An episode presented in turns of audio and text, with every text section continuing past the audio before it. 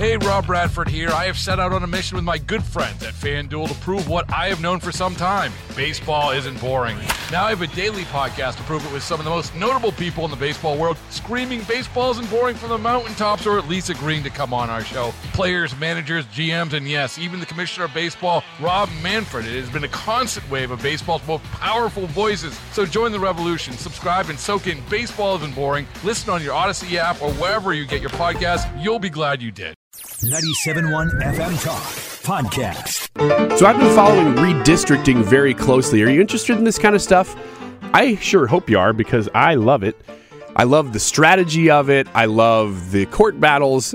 It's a weird thing to love, but I guess I'm in the right industry because I follow it very closely. So, all of the redistricting that's been happening is because there was a new census in 2020. It was delayed because of coronavirus stuff. And so we're just now, I mean, people are right up against deadlines, but it it's basically official. All states are in. And the summary is that blue states were very aggressive in redrawing their maps.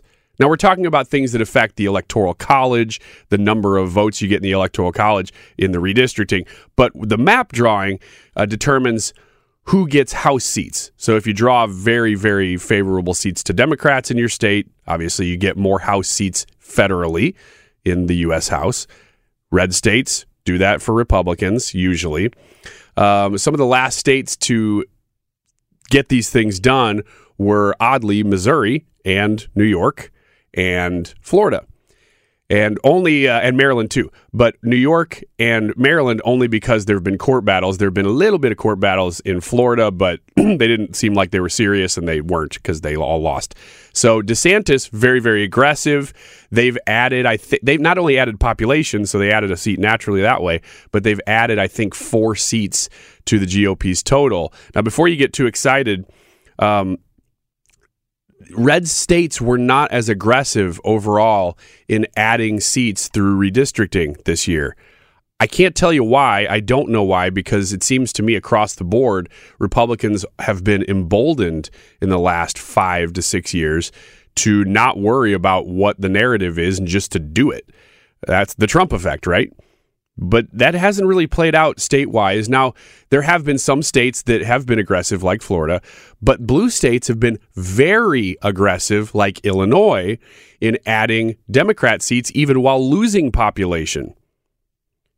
There, my mind wants to go to so many places about illegal immigration and adding population because all of illegal immigration is still counted in the U.S. Senate or in the U.S. Census for redistricting, which makes no sense, but it also tells you why they're doing this at the southern border. I digress. Illinois stood, New York's, which was aggressive, and Maryland's, which were both aggressive for Democrats, did not. The courts threw them out, said you have to draw new maps. So they didn't quite get to where they wanted to be. So overall, Democrats looked like they were going to add a lot of seats. Republicans were going to lose seats. And by lose, I mean compared to f- the former map. It's not that th- there was going to be a, a loss overall because Republicans still have the advantage, but just compared to the old seats. But that didn't happen.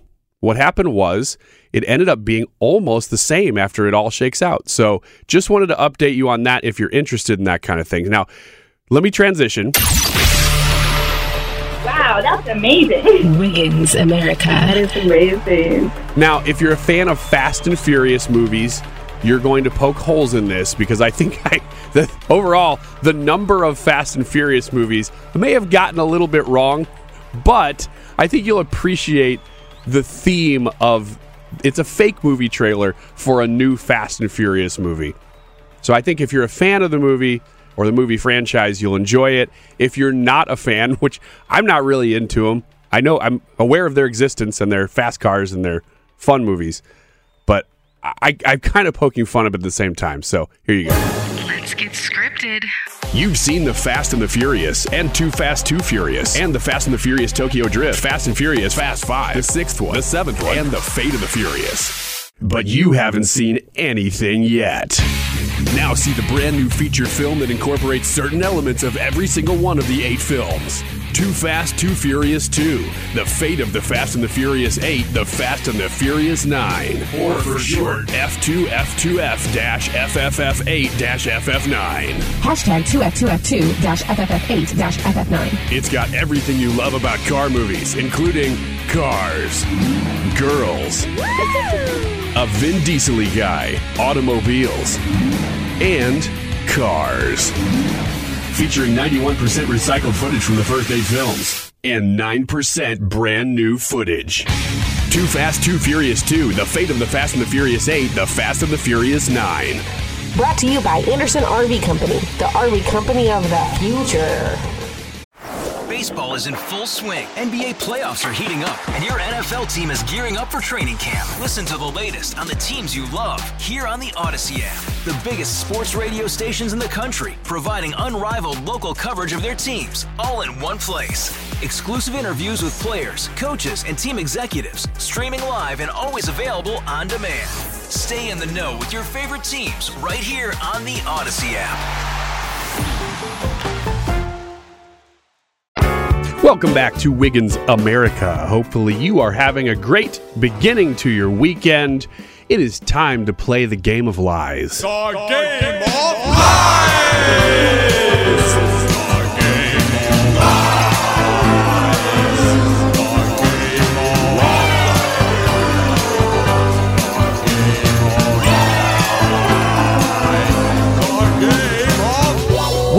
Lie we'll be looking at this weekend? Right. Well, I'm glad you asked, Ryan, because it's all about Georgia's primary turnout. I actually wrote an article about this, but not about this aspect of the Georgia primary. Very, very interesting primary it was.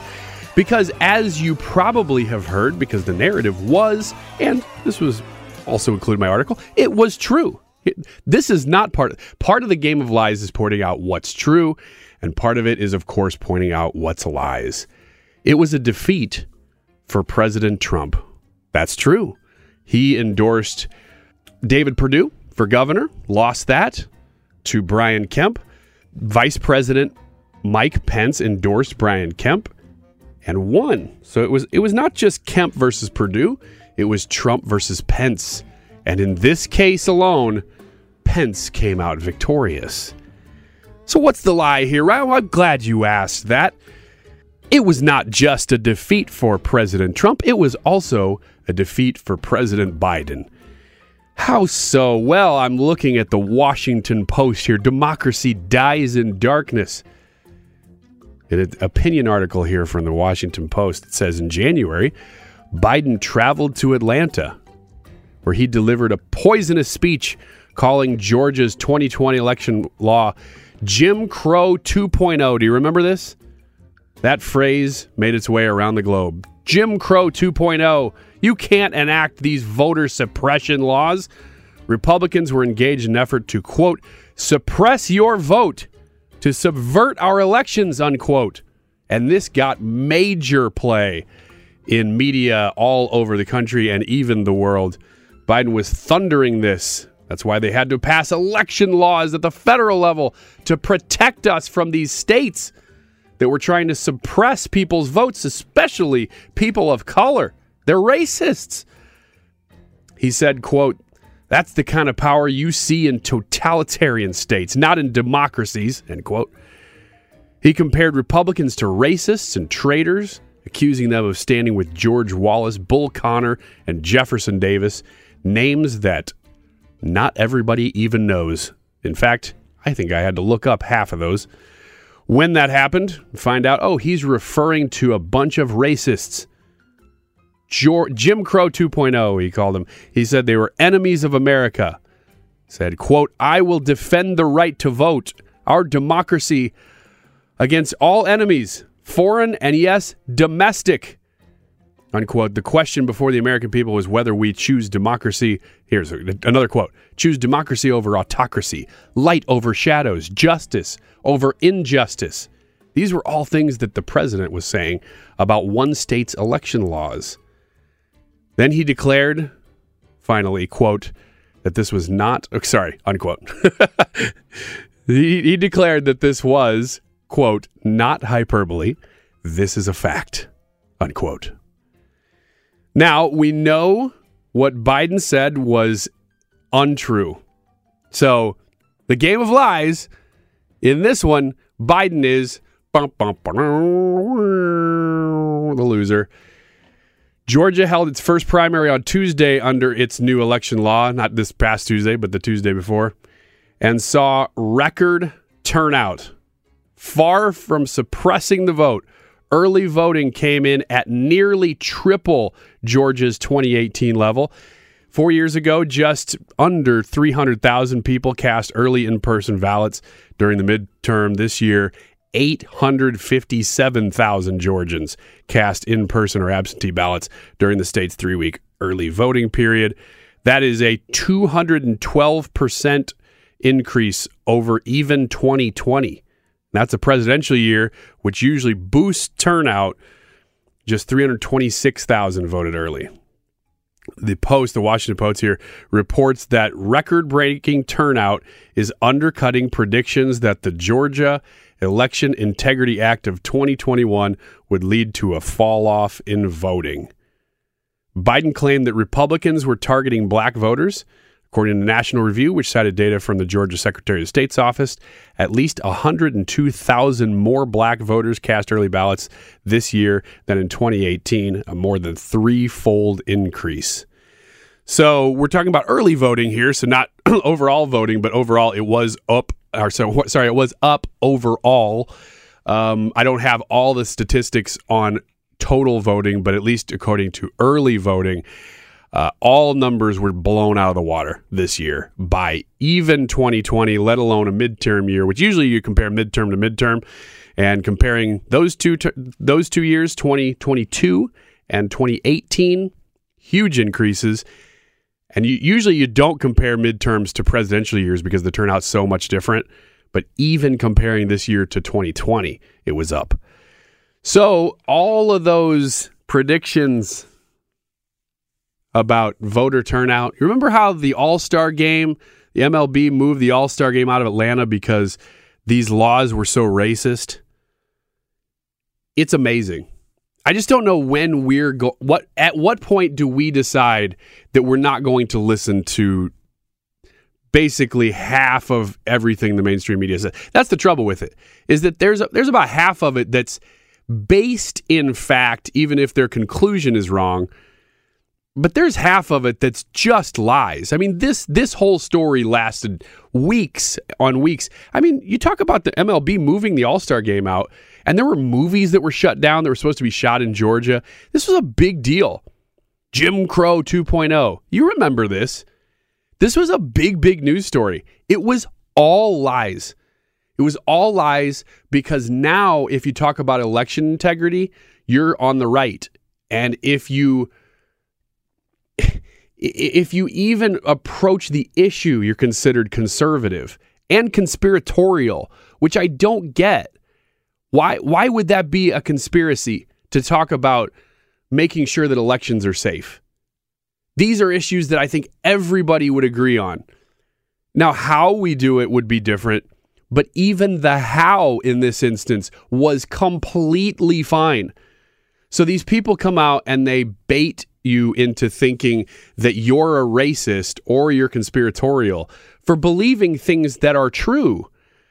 And it's only in hindsight that we get to see how false they were. So, hope you enjoyed today's Game of Lies. The Game of Lies!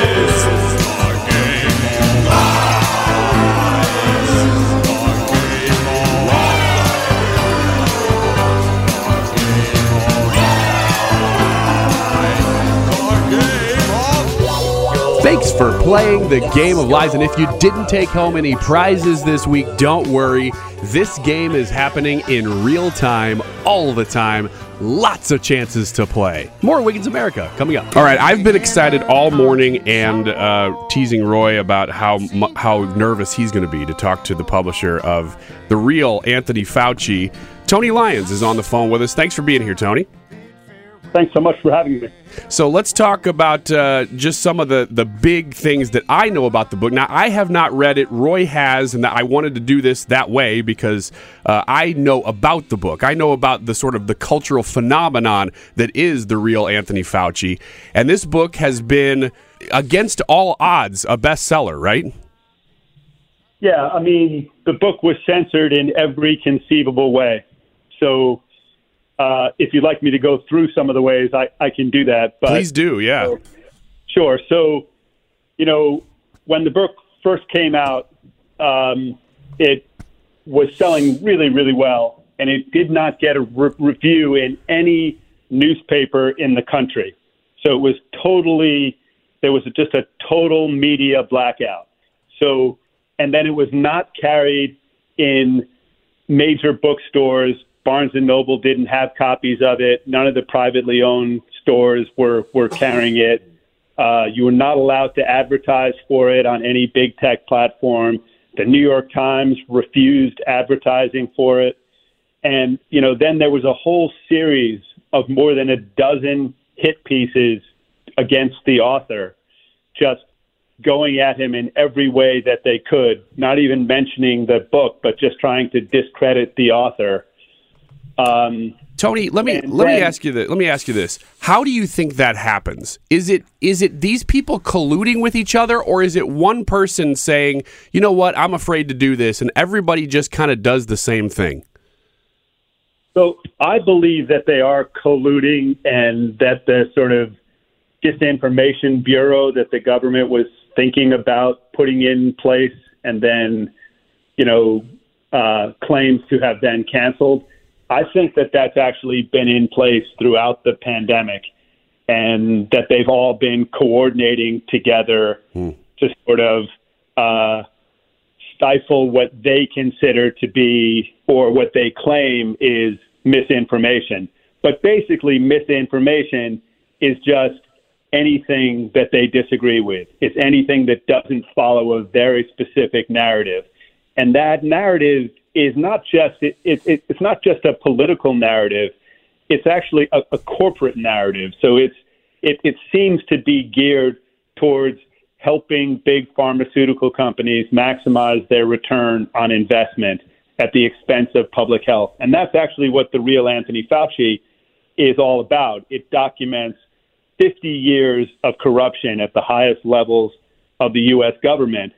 So the idea that the government claims that Bobby Kennedy saying that they're corrupt is misinformation, but they don't have to respond to it in any way. I mean, that's that's a terrible thing. That's un-American, and you know, in a democratic country, when a serious person who brings out a serious book that has blurbs from doctors and scientists, even a Nobel Prize winning scientist, um, you know, this is a book that has 2,194 citations.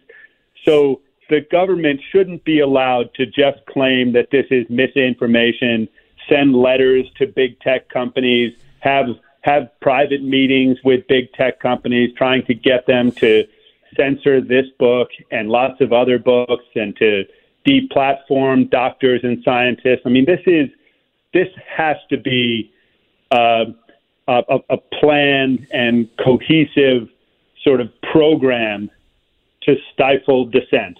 Yeah, yeah. Go ahead, Roy. Tony, this is Roy here. Um, I did. I read the book and I um, was fascinated and angered and, and everything else by it. Um, I wanted to ask you: Have you found that the um, the pushback on the on the book and on the and on the author specifically, it, it seems to me you're kind of getting hit by all sides because he's he's going against the um, the talking points of the left.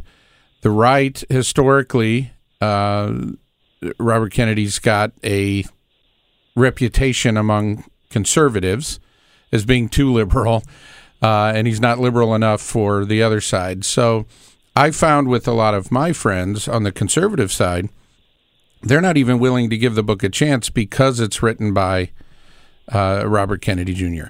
Have you found that you're you're not finding friends on on any side here with this book? Well, so I get your point, but I think that you know what you have to look at is that this is a book that's the most censored book in recent history in this country, and yet it still sold more than a million copies. So people clearly are buying it. I don't think a lot of people on the left are buying it, but mm-hmm. clearly some are. So I would have to guess that the lion's share of the people reading and buying this book are conservatives. And, you know, I actually think that the fact that Robert F. Kennedy Jr., you know, has been a Democrat all of his life gives more credibility to it on the right because they say, well, here's a guy who isn't trying to make money off his agenda. He is going against his own party.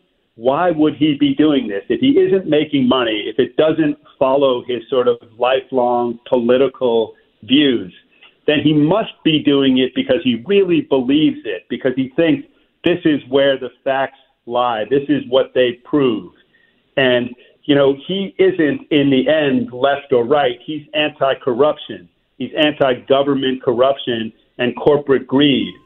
And that sort of transcends political parties because we all should be against corruption. We're talking with Tony Lyons. He is uh, part of Skyhorse Publishing, and he is the publisher of The Real Anthony Fauci. So let me ask you this: Could talk about some of the actual claims in the book, because that's where the rubber meets the road. Some of those that I'm reading here, and Roy's probably you know got way more than I do here, but just one of them, the headline. Uh, royalties totaling $350 million were paid secretly to 1,700 pro vaccine scientists. Now, when I say that, uh, I have a check on myself that says, now make sure we're talking about facts here, but I'm talking about Robert Kennedy Jr. saying these things. The dude's plugged in. I mean, this is these are big claims made in this book. It is this is must be why it's censored so much. Sure. I mean, at the very least, you know, in a I mean, in a in a fascist country, the government can do all kinds of terrible things. They can collude with with big corporations to extract money, you know, from the people. But in a democratic country, when somebody claims that, when a when a well-respected serious person spends a year of their life researching this corruption, and then the only response from these incredibly powerful people. I mean, if if Dr. Fauci could defend himself, if he had a better argument, if he could prove that the allegations in this book weren't true, why wouldn't he do that?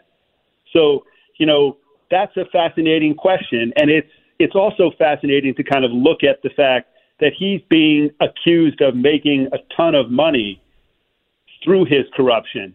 Nobody's claiming really that Robert F. Kennedy Jr. is making money. He's doing this because he believes it. He's doing it based on principle. So, you know, there's a funny little story. Somebody from the New York Post called me, and then I asked them to email me, and they, you know, they were trying to dig around and find out how much money Robert F. Kennedy Jr. was making on the book. So I emailed them back all the numbers of, you know, how many copies the book had sold. And at the time, it was something like 880,000 copies. But I said very clearly to them, Robert F. Kennedy Jr. isn't making one penny on this book. He's donating every cent of it to charity. So they still ran the headline that they probably decided on beforehand, mm-hmm. which was that Robert F. Kennedy Jr. makes millions on his anti Fauci book. So you see those kinds of claims coming from from all sides, where the American people is being fed these narratives that are just not true. Not about Bobby Kennedy, not about Fauci, and you know, not about the facts behind the pandemic response. Tony Roy has another specific question about something he had read in the book. Yeah, uh, one thing that that struck me with this book is that a lot of the the the the negatives that you that you've heard about it, like you've mentioned, um, focus specifically on on Dr. Fauci and the, and the pandemic, but there's so much more in this book.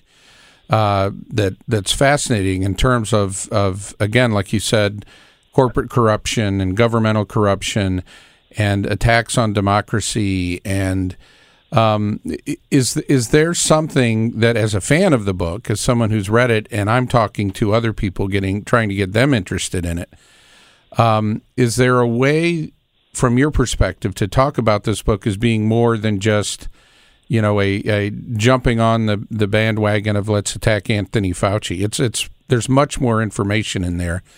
Uh, how do we talk about that?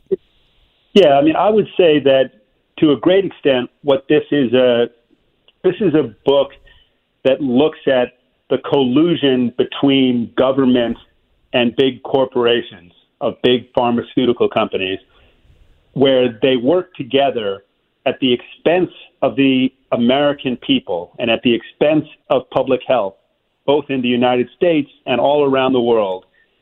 And they do it just for the money. So this is not about politics. This is about the agencies of government being captured by the companies that they're supposed to regulate. And that has nothing really to do with Fauci or Robert F. Kennedy Jr. It has to do with a with a system that doesn't work, that's been destroyed, and that has been co-opted to just make money. And you know, we've all heard of of you know decades and decades of of lobbying and of and of advertising to sort of extract as as much money as possible from the American people. But I think that what this book shows is the extent of that corruption, that it's sort of gotten to a point where it's a breaking point, where the American people are beginning to understand what's going on. And so the idea that the most censored book in America sells more than a million copies and that people are, you know, abandoning lots of the big tech platforms and flocking to platforms where they think there really is still some freedom of speech and, and where, you know, there's so many stories of well respected doctors and scientists who are kicked off Twitter, kicked off Facebook, kicked off YouTube because there's only one narrative that is allowed, and that's the narrative that maximizes corporate return on investment. That that's what the country has come to, and that we need to sort of get rid of the public health system as it works now. And we have to recognize that Dr. Fauci and people like him are actually working for the pharmaceutical companies, and that the CDC is kind of working for the pharmaceutical companies. And and that, like you said, that really does transcend Fauci because it's a system that's been put in place. So if you get rid of Dr. Fauci, there's going to be somebody else. Tony, as so, we close things out here, sorry, I didn't mean to cut you off, but uh, no, no, just as we close things out, I what I hear you saying, and if we're going to take away any hope from you know all the information that we're talking about, but especially what's in the real Anthony Fauci by RFK, is the hope that this era that we've lived in, and we're still living in. I mean, we haven't come out of this thing yet. And I'm not just talking about COVID. I'm talking about you know collusion, all the things you're talking about. That that there are a lot of people, and it transcends left and right. There are a lot of people right now who are waking up to things that have been going on in our government and beyond for a long, long time. Definitely. I mean, you are seeing millions and millions of hits on shows that have real dialogue where you can have a real discussion about what's going on versus this sort of deplatforming that's taken over any kind of dissent in this country. Tony Lyons, thank you so much for your time this morning. He's with Skyhorse Publishing. They were willing to take a chance on the real Anthony Fauci. I'm so glad you did, and so glad you could make it this morning. Thanks so much. All right. As we said before, Old Roy and I recommend the book. We recommend the real Anthony Fauci. I'm saying that just from what I've heard about it, but a lot of that is from you. So I appreciate the fact that you were willing to sort of sink your teeth into it and put the time into it. Yeah, I think it's it's a it's very informative. Like I said, it talks about a lot of things beyond just COVID uh, that are that's eye opening. and infuriating, but uh, it's a lot of good information. I highly recommend it. Well, let's let's uh, put a bow on this thing. We're going to take a short break. We'll come right back. We'll talk about a little bit more about that in depth. And we'll talk about how Roy cannot figure out how to silence his phone. We're going to probably try to solve that in the break. Right, right back here on Wiggins America. Wiggins America 97.1 FM Talk. Old Roy stuck around to finish out the show. We're just doing kind of a, kind of a wrap up uh, because all morning, you know, I've been looking forward to for a couple weeks when we booked this thing, talking to the publisher of the real Anthony Fauci by Robert Kennedy Jr. That was uh, that's interesting stuff. I, I don't think that he blew me away with any like new information. I think we were t- more talking to him, you know, in hindsight about the fact that the book, not not necessarily the claims in the book, but about the fact that the claims in the book have caused people to react to the book and completely shut it down, yet the thing still sold a million copies. So, is there anything in it though that just from talking to you in the past that you're like people should know this and that's the reason people should go go get it and go read it? I think the main thing uh, he mentioned that there's probably not a lot of people on the left buying this book, and it's because they don't know what's in it. They don't want to know what's in it because it's it's not going to look good on them. What I think my personal agenda is to get more people on the right to read the book. A lot of very smart conservative people I know won't even pick it up because it's Robert Kennedy. Really? Well, they view him as the the the crazy environmentalist. Well, he is, or the yeah. or the uh, anti-vaxer. But that's why it's so interesting that he would write this, and he is that. Well, on yes, on one one hand that is true, but the this is a problem I've found in the in the on the conservative side of things for a long time is that there's this tendency to not want to be or or, or to be the um, the reasonable person in the room, right? As a conservative, you don't want to be associated with the fringe. Okay, I see what you mean. You know what I mean? So uh, even though it's it's a Democrat, a lifelong Democrat, and a, and a Kennedy, you know, saying these things, there's this hesitation I found on a lot of conservatives to acknowledge it, much in the same way with the election fraud. There were a lot of smart conservatives very cautious out of the gate as we don't want to be part of any fringe conspiracy theory.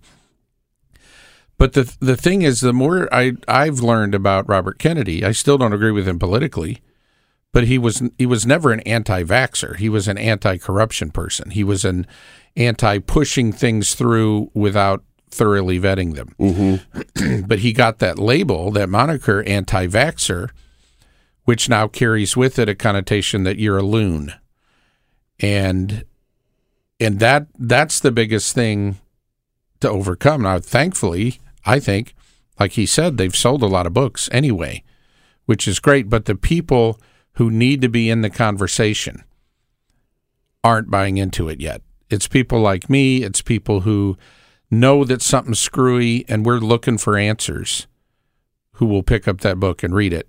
Yeah, I think, though, that. Um while I don't necessarily disagree with you, and a million copies is a lot of books for books. A million copies is not a lot of people that still have read it, though. Yeah. You know what I mean? Yeah. Like in the book world, wow, you sold a million copies. That's great. In the TV world, you get a million viewers, and you're like, well, that's a Saturday. You know, yeah. like that's there's that's still a, a very small portion of the population. And so I think that's why I wanted to have him on. Not to like everybody in the world, including me, you got 15 books sitting on your shelf that you're like, I need to read those. And my book's one of them. I know that a lot of people have bought my own book and it's sitting on their shelf and they're like, yeah, I, I bought it, but I haven't read it yet. That's fine. I understand that. And this is one of those for me that it not, may not be on my shelf literally, but it's on my list of books that I want to read. And the more I talk to people like you and others who've read it, the more I'm like, man, I know this is going to be an ordeal because he's talking about stuff that goes back decades. It's not just COVID. He's talking about corruption that started probably in the late 70s and 80s mm-hmm. at the government level on a medical in the medical world because it, it's beyond that. But he's talking about Fauci's career, which is much longer than the last three years.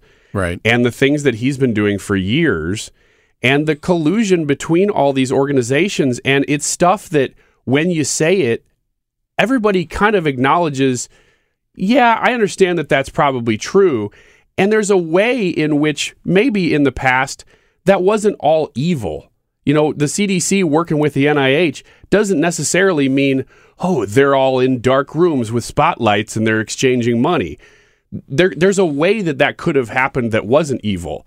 But what it's become is that it's not really any government. The government agency is supposed to be the oversight committee that's looking at the companies. Right.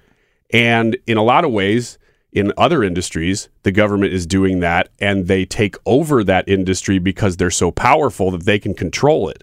In this one, it's the other way, it seems, where the pharmaceuticals are so powerful and so rich and they they end up working for the CDC and for the NIH to make their own companies more money. And it's just disgusting. And then you move into an era like COVID, and all of a sudden, man, you're talking about billions and billions of dollars, which you probably were already, but you're talking about condensing 20 years of billions of dollars into two. And, and man, it gets it. The corruption stinks to high heaven. Well, it it gets overwhelming in the book. I would think so. That because what what everything you're saying is true, but then on top of that, you add the fact that all of these Silicon Valley people made 1000000000s Mm-hmm. off of off of being a part of the game of censoring. Mm-hmm. Yeah, And- right. And it it it's it's frustrating because the the core parts of the book that are talking about the specifics of COVID and the the political corruption and the government agency corruption in my mind in hindsight after reading the book like you said those are things that were like yeah I We can see that. We Mhm. kind of knew that kind of stuff happens in Washington. But it's the other stuff that's terrifying. It's the other stuff of not just guys trying to look out for their bottom line and make money. You're talking about globally people dying. You're you're talking about bean counters making decisions that affect people's lives, um, and you're talking about a, a very serious attack. Not that that Fauci and the pharmaceuticals are in on the globalist agenda, but the people who are took advantage of this opportunity to start attacking freedoms and start attacking uh, liberty and things like that. Where it in the book, it kind of all gets slumped together, Mm-hmm. just in a in a uh, uh, macro sense, but so it, gets confusing and it gets it gets Yeah. heady, but it but it's it's it's the points that are in there highlighting a bigger problem beyond just government corruption that I think is some of the pushback is coming from well if you open up that little Yeah, you open up this door. EPA corruption thing then we got to acknowledge it just opens up door after door after Yeah. door, right? I mean, Right. that's that's what the swamp was supposed to be. Is that you, you, you dip one little toe in, and you're just you're covered in slime. You know, Mhm. it, it it doesn't stop with one little thing. Yeah. Personally speaking, old Roy, how do you feel about doing your first interview? um that was pretty exciting Do you do you acknowledge that your phone went off four times in that interview? And and what can we do to solve that that I- problem? well Because that one's much more local to us, but I, I feel like it's something we should talk about publicly. The phone only went off three times. The watch went off oh, the fourth time. that's my mistake. That is your mistake. Yeah, fact checking. And the the problem is this this just further supports my uh, animus towards Android technology. Oh, I thought you were going to say the deep state got you your phone. They're probably involved. I'm sure somehow they're involved in this. I gave up my Apple phone for a couple of days to try out this new thing. That was the wrong couple and days. it's a disaster. And look, look, it's affected everything, mm-hmm. including Robert Kennedy Jr. yeah, there are some people now who will not read the book and will not be enlightened because they heard your phone go off and they're like, "This is unprofessional. This is a joke. This is a joke." Yeah, They've tuned out. They're not even listening to this part. I feel bad about it. Yeah, you should. Yeah. Uh, we will end on that. I want to make sure that always we end a show on somebody feeling bad, and usually that's old Roy. So thank you, and thank you for tuning in this week. We will see you next week. Wiggins America. Get more at 971talk.com. Baseball is in full swing. NBA playoffs are heating up, and your NFL team is gearing up for training camp. Listen to the latest on the teams you love here on the Audacy app. The biggest sports radio stations in the country, providing unrivaled local coverage of their teams, all in one place. Exclusive interviews with players, coaches, and team executives, streaming live and always available on demand. Stay in the know with your favorite teams right here on the Audacy app.